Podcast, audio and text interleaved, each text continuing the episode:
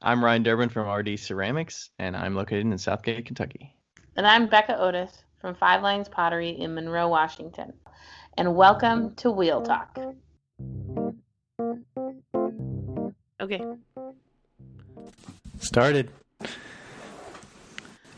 Alrighty. All right, we're live. We're live. Ryan, So, how was your day? take two. Take 40, actually. My day was all right. My day was all right. Um, I don't know, kind of regular work day. Um, I did. We we got a new um dresser for the bedroom, so I was like, and Rachel like refinished a bunch of it this weekend. So it was I had to like offload all of my stuff out of my old dresser, move it over, and like it looks really good, making our bedroom look all adult and stuff. Um, and then yeah, I got some time in the studio throwing in stuff, so we pushed back the recording a little bit, but yeah, um, got a little time in the studio and it's pretty good. And also, I, pr- I finished like writing a list of items that I'm going to deliver for a consignment um, this next week because I got a check last weekend and it was like really, really good. It was like almost two hundred dollars, and I was like, oh man, I need to bring more stuff here. so Nice. I'm like ready Very to nice. deliver some. Yeah. How was your day? It was good. Um, I started off by loading up my kiln, and I had all my flash sale mugs in there. That was like 85, plus a bunch of different mugs for an update that I'm gonna do. And then I, because I'm gonna try it, I'm gonna try an Instagram update, but I'm gonna do a little twist. You'll see. Nice. And um and then I finally got my shit together and weighed out 30 things of 4 pounds. 30 logs of clay that were 4 pounds and and I've gotten 18 planters thrown that are 7 by 7 and I have a headache because I was concentrating so hard and also during that time there was a volleyball party in my shop for paint your own and it was a lot. Teenagers. That was my No, I was so far. ask what what age range for volleyball. Yeah. Okay. I don't know what you said, Yeah. but Yeah, that could be uh Yeah. That could be a little hectic with some teenagers. yes. All right, so what are we uh what are we talking about today? No, you get to say that part. I get to say that part. All right. So um, this is technically take two of this recording because we've been uh, we tried this on Monday and the audio did not turn out. So we're trying it again and we're trying to get a little focused on it. So trying to improve on the last one.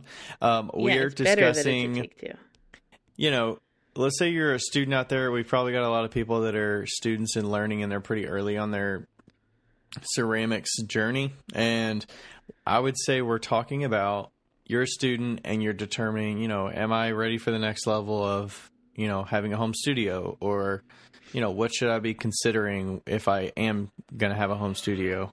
And then also, let's say you're a potter and you have a home studio and you're making it making stuff for a hobby, you're like gifting things and then you're like, you know, I can pay for my equipment. You know, are there other people that I could sell this to and like sort of make it a business or a side hustle to make some extra money? So that's kind of what we're going to focus on today. Um, we're trying to stay away from the transition from small business to full time for this episode specifically. Um, we'll try to go into that in a future episode by itself because you know there's a lot to discuss there and a lot of considerations. It's a lot. And Becca and I and Becca and I have our own opinions about that that we, We learned do. on Monday. Oh my gosh, we do. so we'll dive felt- into that later. But um, When I was talking to Ryan about but, uh, this, this ep- he almost fell out of his chair. Yeah, and I wasn't even in a chair, but I I almost got into a chair just so I could fall out of it because Just we're just so different personality wise. we are. We're hundred percent different.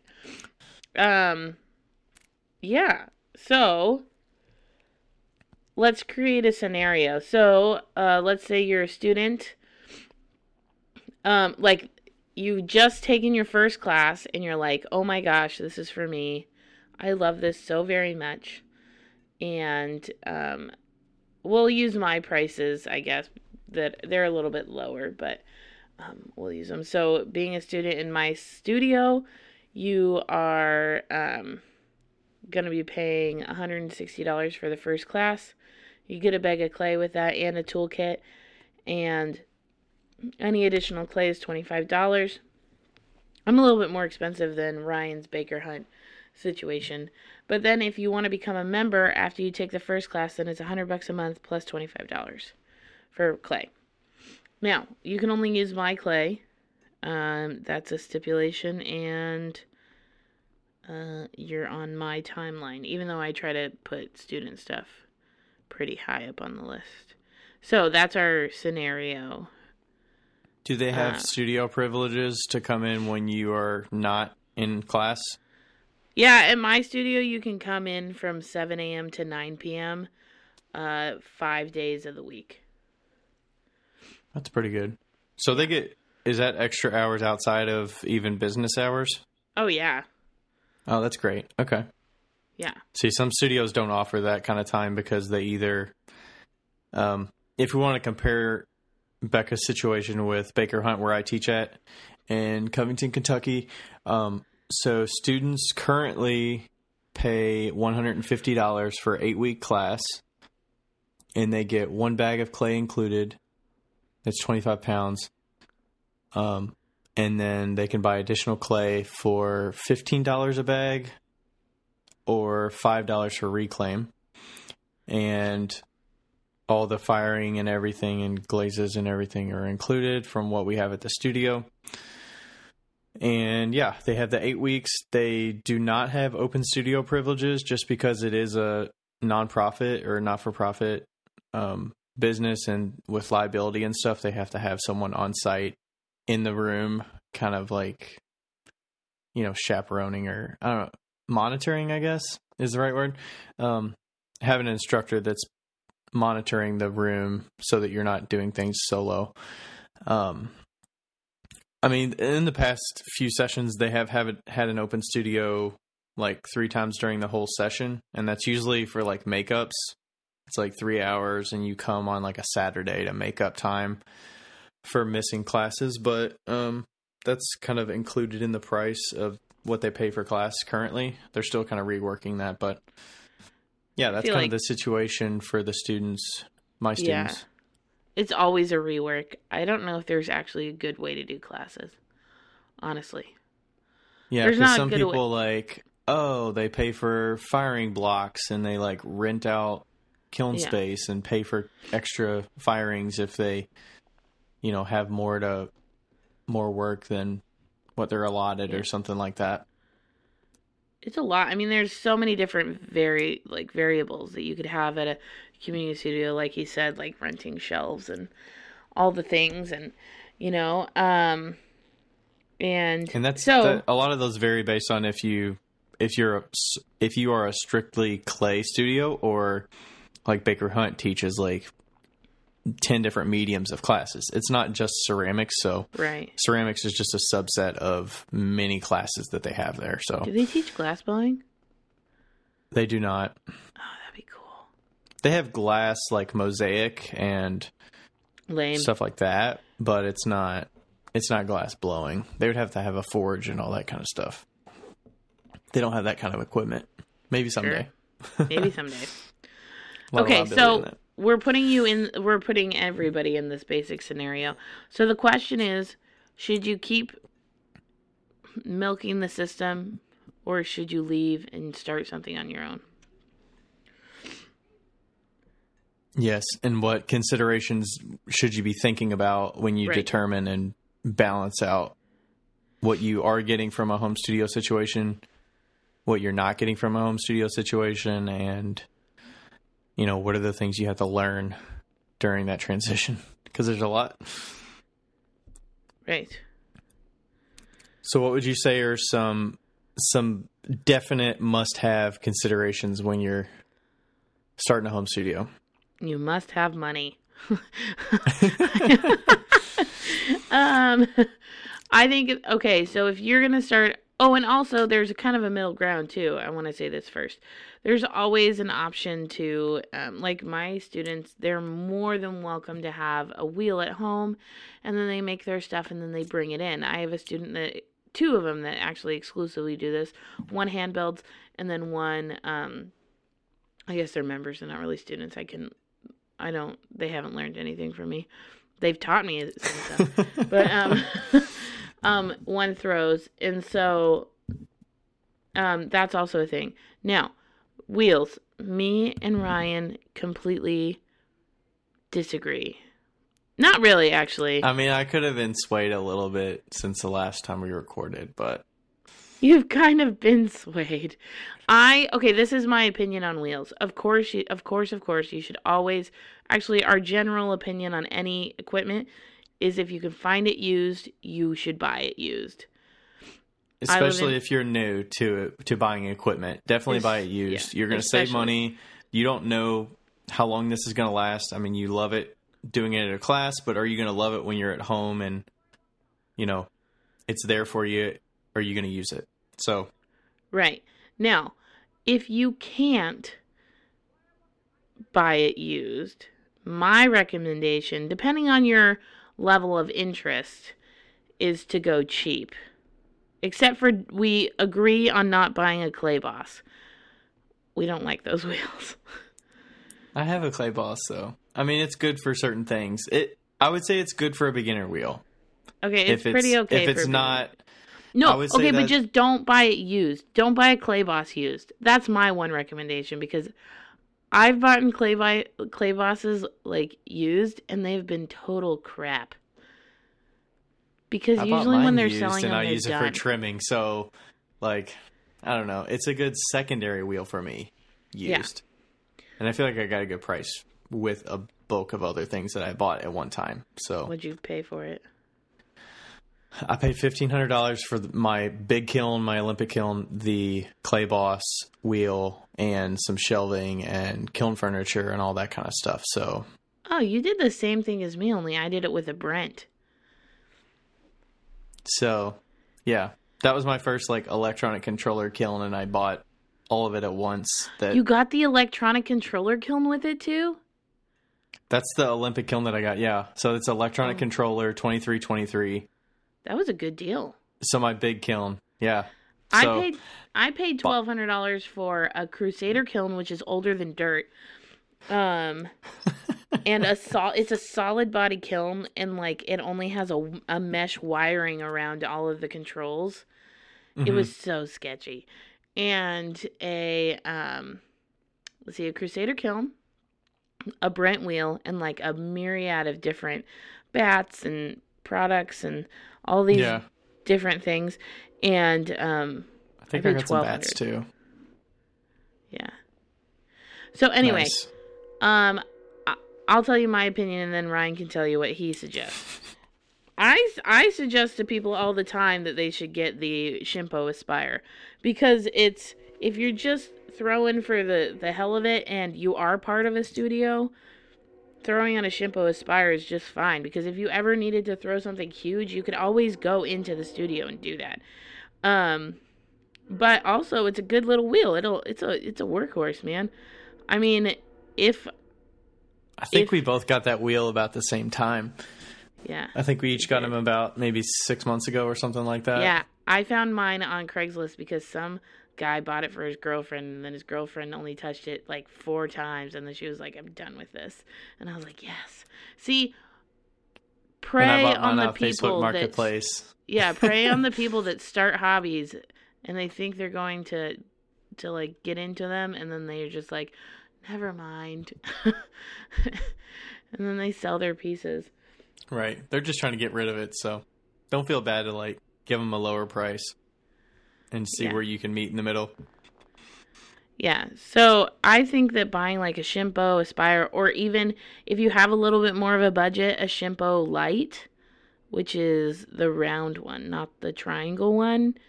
Um, I actually have one of those for my studio. It's seven hundred bucks, I think. Or, um, the Seattle Pottery Supply actually. Um, a lot of pottery supply stores will sell them used. Like I've gotten probably four wheels from Seattle Pottery Supply for like 500 bucks. And they're Shimpo RK2s. And those are workhorses. They're loud and annoying, but they're they work, they run, they spin. okay, what's your opinion on buying wheels? Uh, so I agree buy used for sure. Um, I would say buying a wheel, even if you buy it used. I don't. Did you do you have a preference of if you get it used, what level you should be getting? I mean, it depends on where you're located, how many Yeah. are on the market. So You know, like nothing is available in Seattle right now. Nothing.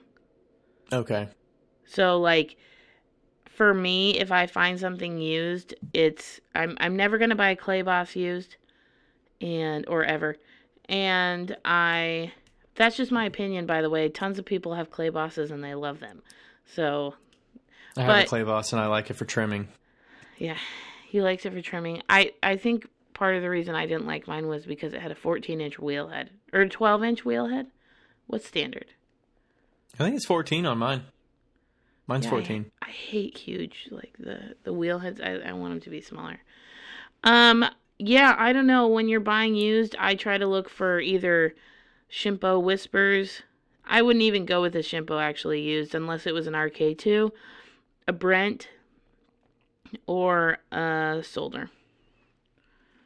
Okay. My- So I would say, yeah, if you're buying new, my alternative like answer was not to get a Shimpo Aspire because I would say get one that you're used to throwing on that's like yeah. you know standing, it's got legs, and get something that's like middle of the road. Like I like the VL Light suggestion, the Shimpo VL Light. Yeah. Um, I mean, I don't know. I you can get away with the Aspire. It's a tabletop. It's a little more modular based on what situation you're throwing in. Like if Yeah. you're trying to f- fit it into a certain space that's not designated for this for this, but I don't know. The the Like, limitations I had for like those were the bat size is smaller, but Becca Mm-hmm. would say you can, you know, put a larger bat on it if you Be finagle it and put clay down and yeah. do that. That's what I do. Um, I would say you're a little limited there. So, like, if you're trying to, you know, learn how to throw plates or you know, like casseroles or something, Mm-hmm. Yeah. and you know the think the bats are a little smaller, but you can you can get away with wider ones if you're creative with it, like she said. Yeah, in the Speedball Artista, it actually has normal size bats. So that's I would probably potentially go with a Speedball Artista, except for the fact that me and you both found them used, and so that's what we went with. you Yeah. know? And we bought those. I bought my Shimpo Aspire used for like 300 bucks. Did you buy yours for something like that? I got mine for like three fifty, Yeah. maybe three hundred. So, um, so also, I mean, if you totally depends on your budget. So Yeah, if you can't have the afford it, money, then if you have the money, get a Brent. And if you have fifteen hundred dollars, get get a Soldner.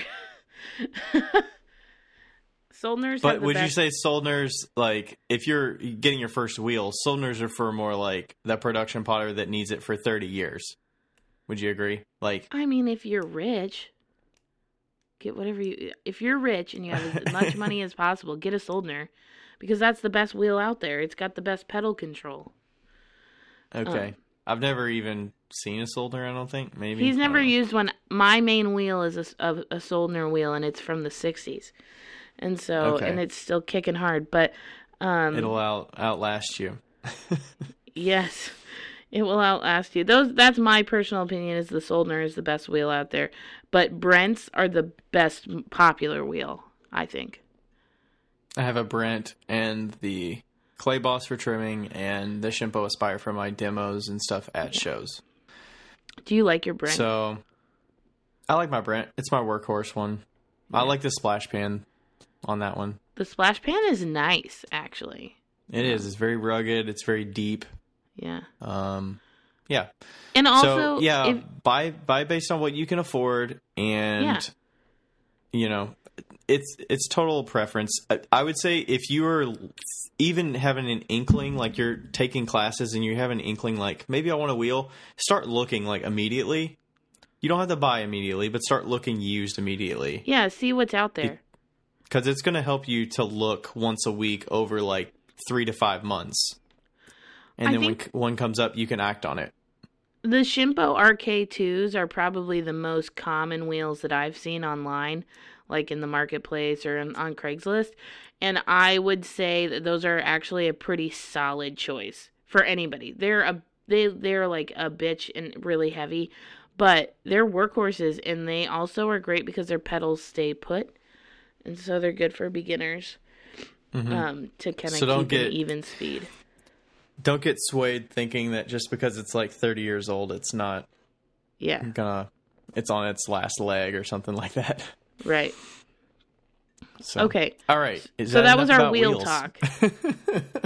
That was, That was our, our wheel wheel, talk. talk. Yeah. Okay. Um. so, what was the original question? okay, so you're, you know, you're a student. You're thinking about the considerations before you determine, you know, are you ready for home studio? So we talked about, you know, equipment you need to think about, wheels, um, kilns, kind of the same way. I would say you can find kilns out in the marketplace pretty easily. Don't buy a new Um, kiln. Yeah, do not buy a new kiln when you're first starting out. What? Why would you not suggest buying a new kiln? Because they're so expensive. And, okay, apart from that. I was okay, gonna say. Besides that, there's a more apart from the reason. obvious, they cost so much money. Buying a used kiln is really great for you learning how to work on a kiln and and figure out the parts of the kiln. My very first kiln was the Duncan teacher kiln, which by the way, I only That's it. That's what I have. I know we had the same kiln. That's- That's my small Um, kiln. Yeah. Yeah, my baby kiln. So my very first kiln was the baby Duncan teacher kiln, and um, I had it up up until a couple months ago.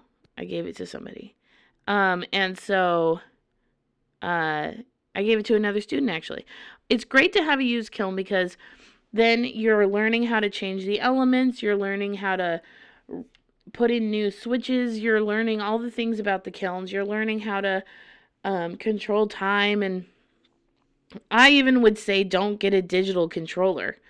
Um, Yeah, get a kiln sitter so you understand the differences in what's happening in a kiln. yeah, because it's just so hel- it's just so helpful to to have those and know the ins and outs of your kilns. And then once you do get a an electric kiln, if something goes wrong, you can be like, "Oh, hey, I know how to fix that." You know, um kiln repair Right. is kind of expensive. And uh it can be not very cost effective if you don't know how to do anything. And YouTube is a Right. very You definitely want want to learn this. You don't want to offload it and be like, okay, I'm not going to have to worry about the kiln. My husband's going to take care of all that or something like that. I mean, you should still know the workings of what a kiln has to do so you can better understand, you know, what what to expect. Yeah. And they're not complicated machines at all. Like you open it up and you're like, "Oh, this wire goes to this. Oh, this wire goes to this." Okay. Like that's pretty much and you it. have one big cord that goes into the wall and you're basically just feeding electricity through those big metal coils that go into the brick of the kiln Yep. and they It's just, like go around and you just have knobs to give it more power less power and And so the um, way the knobs work time Yeah, and the way the knobs work is that basically it's giving full power all the time. It's just that the knobs control how fast it clicks on and clicks off. So, and those are the things you learn. those are the things that you learn when you have a old kiln that needs to be fixed. And I mean, obviously you want to look at a kiln. If you're looking at a kiln, you want to make sure that the inside is clean. There's not a ton of bricks missing. Hopefully the elements are good because that's going to cost you 300 bucks to replace them. Does it cost you 300 bucks? it de- it depends on how big your kiln is and whatnot i would say elements on average the ones i bought are like probably 40 to 60 dollars an element does that And sound about six. right it depends on what size your kiln is of course if you have a That's tiny true. kiln you don't need six elements Yeah, that's true. If you have the tiny kiln, you only have four. But um, but yeah, I mean, like, you know, factor that in when you're looking at a kiln. Make sure the kiln works before you buy it. That's big. That's kind of hard sometimes because people have the kiln and they don't have a plug that goes with it, and you're like, how do I know if this works or not? Which, by the way, never made any sense to me. Like, why? Why would you have a kiln in your garage if you didn't have a plug? Like, well, they probably they probably had it before a move or something, or Yeah. their grandmother had it and they took it over because they liked the hobby, or somebody gave it to them and then they never Yeah. hooked it up because the electrical part was a roadblock. Yeah. So anyway, if you're gonna buy a kiln, also get the electrical done by an, a licensed electrician. Don't be a cheapo, unless your parents or your spouse or somebody is an electrician, because If you have an electrician in the number family, one- you might save yourself a couple hundred bucks. yeah, but the number one cause of fires are not because the kiln gets hot; it's because the kiln is not hooked up right. So, Yes, That's big. electrical. oh, but then um, so those are some of the costs. Uh, so we've got what like 500 600 dollars for a wheel. Probably if you find a used kiln, I'd say three hundred dollars. Two to, I got mine for 175. You seventy get- five. I got my first kiln, my first two kilns for free because I was at college and there was an alumni that was nearby that was like, "I'm getting rid of these two kilns. Is there a student over there that needs them?" So I got like a Skutt that was like 1980s or 70s or something. Nice. Kiln sitter bricks were kind of shit. Um, and uh, it had like it was like stackable, so it was really cool because they like stacked into each other, and they had like the male female on the boxes, so they didn't Yeah, have like cords that connected the boxes. Um, and then they had a That's my blank ring that. I could put in there to like help put more stuff in there yep. without an element. So Yep. my first kiln was free. So I've yeah, had a- look I've for a had free kiln if there's a free free kiln kilns. out there that you can play around with. I mean, you're going to spend money on brick or elements and stuff, but maybe it's worth the experience to figure that stuff out. Yeah, fixing it up. So kiln can cost you anywhere from zero to six hundred dollars. I've paid six hundred dollars for a kiln. I've paid a new. If you if you guys want to know or are curious about how much a new kiln costs, a brand spanking new kiln. Uh, let's see. I got my Skutt for three grand, just under three, or maybe just over three. If I would have paid full price, because my um, oval was a factory second, which is just a bit bigger than the Skutt. So my Skutt's 10 cubic feet and my oval is 17 cubic feet. That one was five grand. And my baby kiln that was um, uh, three cubic feet, 1800. This is why you buy used. because You've they're expensive. I've never bought a new kiln, so. But uh, but would you say the low end of a new kiln for a an average hobby kiln is probably like fifteen hundred for the yeah, low 15 the to cheapest? 2000. Okay, for the Yeah, 15 to 2. not one that's tiny tiny for like jewelry makers or something like that. Yeah. No, but like a three cubic foot, which is our baby kilns, that'd be about Yeah. 18. Yeah. Yeah. So Becca is pushing home that cost is going to affect you a lot. I mean, it's a one. It's kind of a one-time cost for the Yeah. first iteration of it until you need to maintenance it. I've never had to Yeah. maintenance my wheel, so fingers No, crossed that you know holds on. But um, your kilns If you get a used one at a ongoing- If you get a used one at your clay supply store, they usually have a two year warranty though, which is nice. Ooh, nice. So yeah, those are some costs to consider. Um, you know, let's say you're like, hey, I'm taking classes, I'm spending two or three hundred dollars a month to rent space. You know, I don't want to pay to rent their equipment every time. I can just take off like three or four months and buy myself a wheel, and Yeah. then find a kiln, and you know, maybe that's an option for you. Just to take a little hiatus. Let's say you're you're only going in there like three days a month or something, and not really utilizing the money that you're paying for it. Maybe that's an option that you're like, hey, I'm going to put that money elsewhere because it's it's definitely costly. But yeah, like Becca was saying, there's a student of mine that um, that has a wheel at home and she has a kiln and she's learning the workings of like how to fire it and how long it should take and you know a glaze fire doesn't have to last as long or it should be even shorter than a bisque fire you don't have to take it as cautiously and uh you know those are those are a lot of the I guess pushing on to the next point, um, a lot of the things that you're gonna have to figure out is the learnings of how to run a kiln efficiently and like keeping a kiln log and how to make cone packs and how to pack a kiln Yeah. well. You know, how Ryan do you keeps a kiln maintain? log. Becca does not. Yes, I do. um, so there's a lot of inner workings that you don't really care about because if you're at a studio, you know, you put your stuff on the greenware cart and it magically shows up on the bisqueware cart the next week and you don't have to worry about that. That's all behind the curtain. You don't need to do anything. Um, that's not the case when you're have your own home studio and you're responsible for making sure shit doesn't blow up in the kiln and if stuff does, it's a learning experience and figure out how to Mm-hmm. And- fix it. And we also buy all the glaze and the clay. So you you're gonna have to add that in too, right? You go get your clay, which is easy enough. Um, yeah, the, the clay's the easiest part. I mean, you'll probably be buying Well- it in bulk for glaze can know. actually be the easiest part too.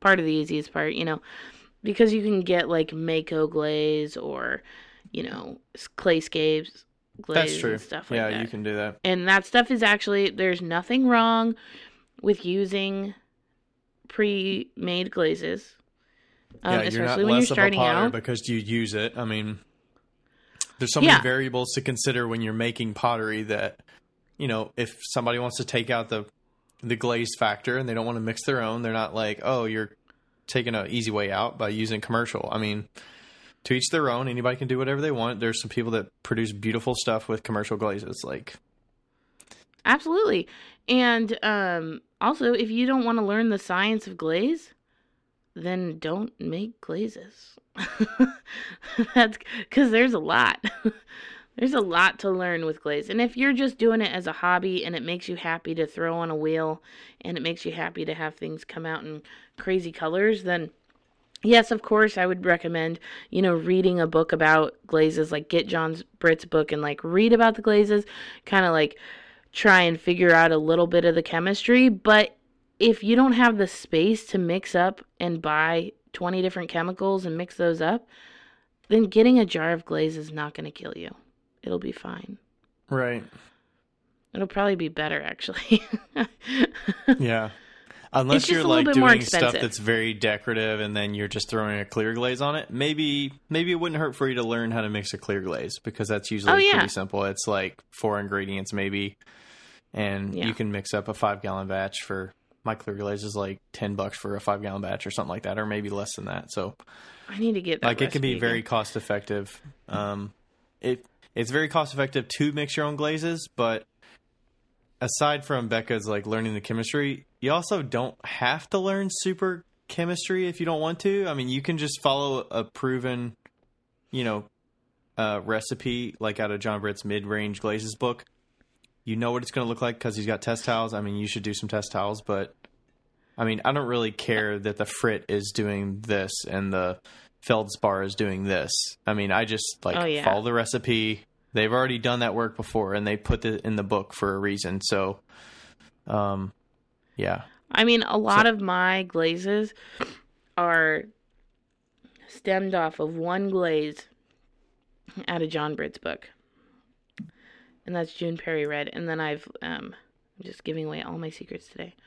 And I'm and then I just kind of like tweak it. I tweak it. And then um but yeah, I mean it's not like we it's not like everybody started from scratch, you know. I literally when I started doing glazing like cuz I went in the when I transitioned from like being in a studio to doing like part-time, I remember sitting in my extra bedroom at the time with my triple beam uh, scale and all of my glaze tests that I wanted to do and mixing them all up into little tiny baggies and then mixing them up into water in little tiny cups and then pouring them into pinch pots and testing them all out and Mm-hmm. uh, and one of them I still have, and that's the one that's the base of pretty much everything. Everything else I don't think I have anymore. But yeah, I mean, that's a little bit fun, but also it takes a lot, and there's a lot of different chemicals that you have to buy. So not necessary. And if you don't have a ceramic supply store, it may not be very cost effective to buy all those chemicals online and Yeah. you know, shipping, and it's a lot of weight. So, Yeah, so true. So very so what true. else? What else do you need to know? Well, you have to have a place to put all this stuff. Right. Um, most people have an extra basement area or something like that. If you're in like an apartment, I mean, maybe you don't want to dirty up a second bedroom that has carpet and stuff with clay because Yeah. dust and carpet, not very good. Also, good just so you know, if clay gets on your dishes and then you put it in the dishwasher, it travels everywhere. Everywhere. Yes. Yeah, I threw next to my bed in my one bedroom apartment when I started throwing in my house. it was four feet away from my bed. You've got silicosis. I mean, yeah, I'm I'm screwed. I went from my my bedroom to a basement with no windows. Um Yeah. But yeah, I mean, you really have to have space and you have to be able to um to store the stuff that you're buying or using. So that's something. I mean, front porches work great. Like my whole glazing room was on my front porch for 2 years. Um Front Also, porch or then you don't have back covered porch or something like that that yeah. is protected from the elements. A lot of people fire It their looked like- kilns like, they'll have it on their back patio or porch or something that's covered. Yeah. I have mine on my back. Well, I had it on the front porch, but we covered the front with OSB and then Visqueen around the the top, and it looked like I had a drug, like a meth lab.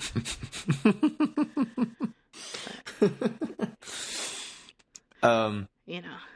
So the next, like, I would say more like intangible thing that you don't really think about, I guess, is the you miss out on like being with other people when you're working from a home Community. studio.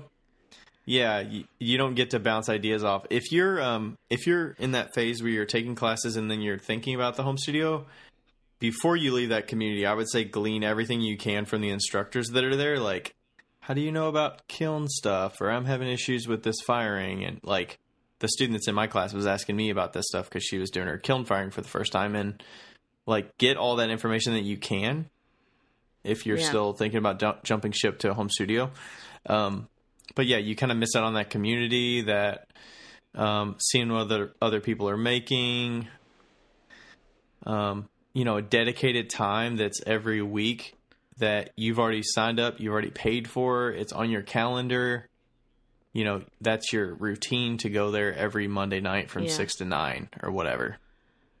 Yeah, and and you know, I think that we don't appreciate the community as much as we should because once you do leave, you're like, man, I miss talking to those people, and you miss like even when you don't think you're learning, you're learning. You know, I have members who started taking classes six six months ago. What? It, it's on silent. Stop it.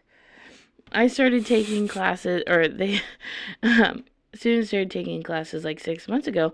And even though I don't go through specific things, they pick up on things that I've been doing, which makes them in turn a little bit more, you know, prepared for what they're doing, which is, um, so I, I guess my, my recommendation is stay in classes a year. I guess that's what I would recommend. But not everybody can do that, but still um it can be helpful.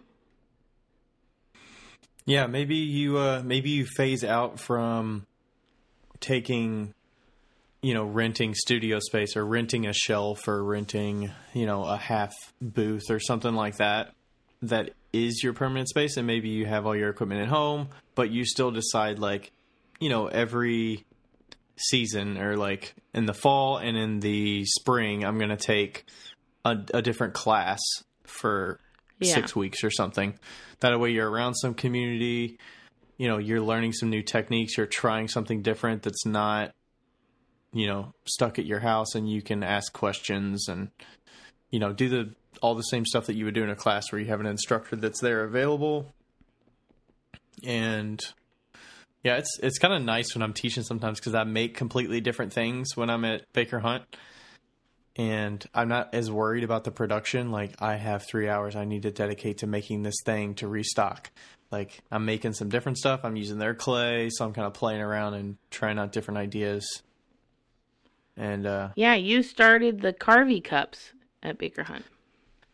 Yeah, the black and white carved stuff definitely started there because I was I the easy like reason why was I didn't own underglaze or I had like a little bitty two ounce jar of it, but I didn't you know I wanted to use their underglazes because I had the bunch I had a bunch and uh, I was like you know they have it here I'm just going to use it because those aren't super cheap they're like seventeen bucks a pint or something like that or whatever it Oh is God, it's but so expensive. I was like, I'm gonna I'm gonna use their underglaze while I'm here, and then I'll use some of my carving techniques that I use and uh, try out a new technique. So, yeah, try out some new techniques. Maybe it'll grow into something. Um, and it, I would say, besides like the being around people, the personality, you have to have the right personality to want to work individually at your home studio And, and alone. if you yeah alone um and if you're home if you're not really able to escape things like other commitments or you know if you have children Kids. or you know a spouse that needs something or whatever you know if you're expected to be cooking dinner it's like i can't dedicate two or three hours to focus on this thing because i'm getting bugged every 15 minutes because they don't see it as i'm working or i'm trying i'm doing something so I you have know if you have a friend- dedicated I have space a friend who um Oh sorry. go ahead you have a friend that Okay. I didn't realize you were talking because the internet went all weird. Um I have a friend that um that she I met her in pottery class actually. And her and her friend were in pottery class together and ev- they'd go every Friday night for this happened for 3 years. And every Friday night after class, we'd go to a bar, have Asian nachos and honey sriracha wings, and we would hang out and talk, like shoot the shit. And that was our every Friday night. They did it to get away from their kids and their husbands, you know? I mean, not get away for, but, you know, like have some time so that they were separated and some sanity time. And now she still comes to my studio and still does pottery. It's more on like an in she comes every week but not on, you know, Fridays or anything like that. But um it's uh but yeah, it's um really important to have that kind of community and and if it's if it's your escape for the week and you know there's a student in my class that has like three that has like triplets at home and it's their dedicated day to get away and go do something for themselves and get out of the house. So you know if that's your personality and that's what you ain't nothing wrong with that. do the class for like yeah ain't nothing wrong with that so you know if it's take and if it's also going to like take enjoyment out of it because you're like oh i've got to set up all this stuff and i got to take care of all this kilns and firing and if that just sounds like a lot of work and a lot of like unknowns that you're scared of you know maybe it's not for you but maybe maybe you can try it out or you know if you have a friend or something that has one maybe go over and see what they're doing if they just got one or got a kiln or something like that so. Start a co-op. yeah if you have like a friend or something that you know maybe you're in a class with someone and they just got a kiln and you're like you know i'm interested how to, how you fire that kiln because i'm thinking about getting one. Do you mind if we like meet up and i can kind of see how you're loading it and firing it? And you're kind of like learning off of their equipment or like Yeah. ask the place that you teach at like hey can i come see how you load a kiln maybe they'll be open to letting you see how they do that Or say, hey, do you need help loading your kiln? I'll load it for you. God, Yeah. I would, if somebody told me that they would come in and load my kiln every week, I'd be like, here, here is it all. Like, take it all. Just take it. Here's a shelf. Load this shelf in the kiln, and uh, we'll see how you do. As long as long as you uh, kind of get guidance, and you can like or or offer to like help unload a kiln because you can even see how you know how you should load a kiln and then you're not as worried about like hurting other things because they're more fragile at bone dry um, so unloading a bisque kiln might not be a bad idea so you can see how they're put in there how they use the kiln furniture and you know position the posts and all that kind of thing so Totes. Yeah. so much to learn all right is there anything else that we can think of i think we're going to end this one shorter than we expected because we are already at 45 minutes in talking about students transitioning into getting their own studio and things to consider but Yeah. No, I feel like we got off on a tangent, which is normal. Normal. so much us. to talk about for kilns and wheels and oh we didn't even I mention tools like though. you need a lot of tools too you didn't even we didn't No, even- you I didn't even think about that but i mean you need like bats maybe if you're throwing plates you need to buy some Yeah. bats um you know cut off I- wire all that kind of stuff like you can get a kit Yeah. some places when Yeah. you start a class you get a kit of tools as part of your payment You do with So mine. Um yeah, I've never understood how like some people have like walls of ribs and like walls of tools. And I'm like, how do you have that many tools? Like I have a billion tools, but guess what? They're all the same tool. Like it's because I I, I give kits to students and then they leave them behind. So we have like 25 fettling knives. But um but like I've never understood like having a billion different ribs, mostly because I don't need those when I throw, but I don't know. It's just a lot. There's a lot. I can understand, however, I can understand hand builders having like all of them. All the tools like and all the 15 tools or something yeah Yeah. I mean, I can see, I could see you trying to figure out the tool that's right for you for like, you know, if you're doing Yeah. a, a bevel at the foot or something like that, and you're trying out Yeah. some of those like foot fetish tools or like, you know, a 45 degree wood knife, and then those get ground down, and you got to get a new one. Oh so, um, Also, yeah, I can see some of that. the only tool that I actually use a very lot, a lot, a lot is JA17. It's a Kemper tool. I was like, what is that? JA17. In my opinion, the best tool.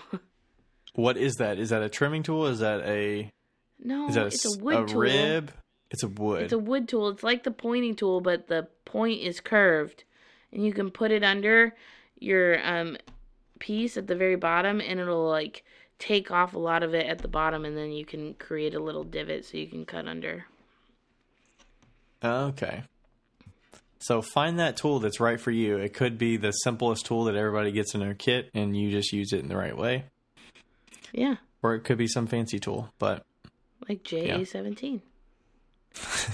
I thought you were about to say like JH Pottery Works. Like No,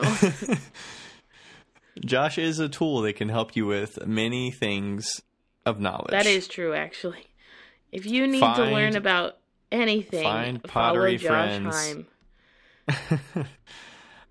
Make clay friends when you're learning stuff and you're starting a new studio. Like don't feel don't feel um like you can't ask questions.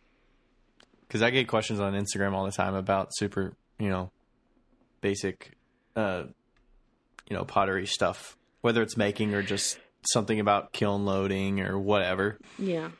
Yeah. I call Josh on a weekly basis with questions. Our friend Josh Heim, JH Pottery Works. I call He's going to get so week- many referrals right now. He's going to get DM'd like He's crazy. gonna hate us. you let out the secret. Hi Josh, we love you. All right, so we should probably wrap up here. Um, thanks everybody for listening. Hope you learned something, even if you're not, you know, a student and learning. Hopefully, you got something good out of this. And give us some feedback if you're like, oh, they forgot about this big thing that you totally lose when you're leaving a studio. Um, because our studio experience is very specific to what we've done and how our studios have been set up, but you know, yours could be totally different. Yeah, totally. and Becca runs her studio a certain way that might, you know, emulate a lot of other studios. But yeah, you got that like membership thing, which is different than I think, where you're like, you pay monthly instead of just for the class that you're there. Unfortunate. Yeah. I mean, I still teach the members like as they come in when they have specific questions and stuff, but I realize that I'm not a teacher. I'm like I can teach over the interwebs or whatever, but um Is it the like hand holding kind of thing that in the kind of the nurturing through troubleshooting and stuff like that that's hard for you? yeah, it's it's I think it's that when they come, I just really enjoy the time that they're there and I just want to shoot the shit. I don't even want to like teach them. I just want to like hang out with all my members. Um, cuz I like them, you know. But you're available for questions if they have questions. Totally, You're not totally. you're not like actively yeah, watching them so that you could find flaws and like tell them how to fix it kind of thing. yeah, and I mean, I still watch them, and um, there's I'm still like available the whole time that they're there usually. Um, but like, you know, I I encourage them to like watch YouTube videos and like find the what they're passionate about and find what they want to learn because I do only one type of thing, you know. So, um like one of my members started making square baker dishes and they're amazing. And I was like, I don't even know how to do that. and Yeah. and uh you know and she did that by totally finding it online. And so i just really i i found that if i kind of gave them the the uh like ammo i suppose like you know gave them the drive and them they can go and find the videos and i can help them get to that point that's easier and funner for me. And funner for them too. Funner, funner, funner. funner funner funner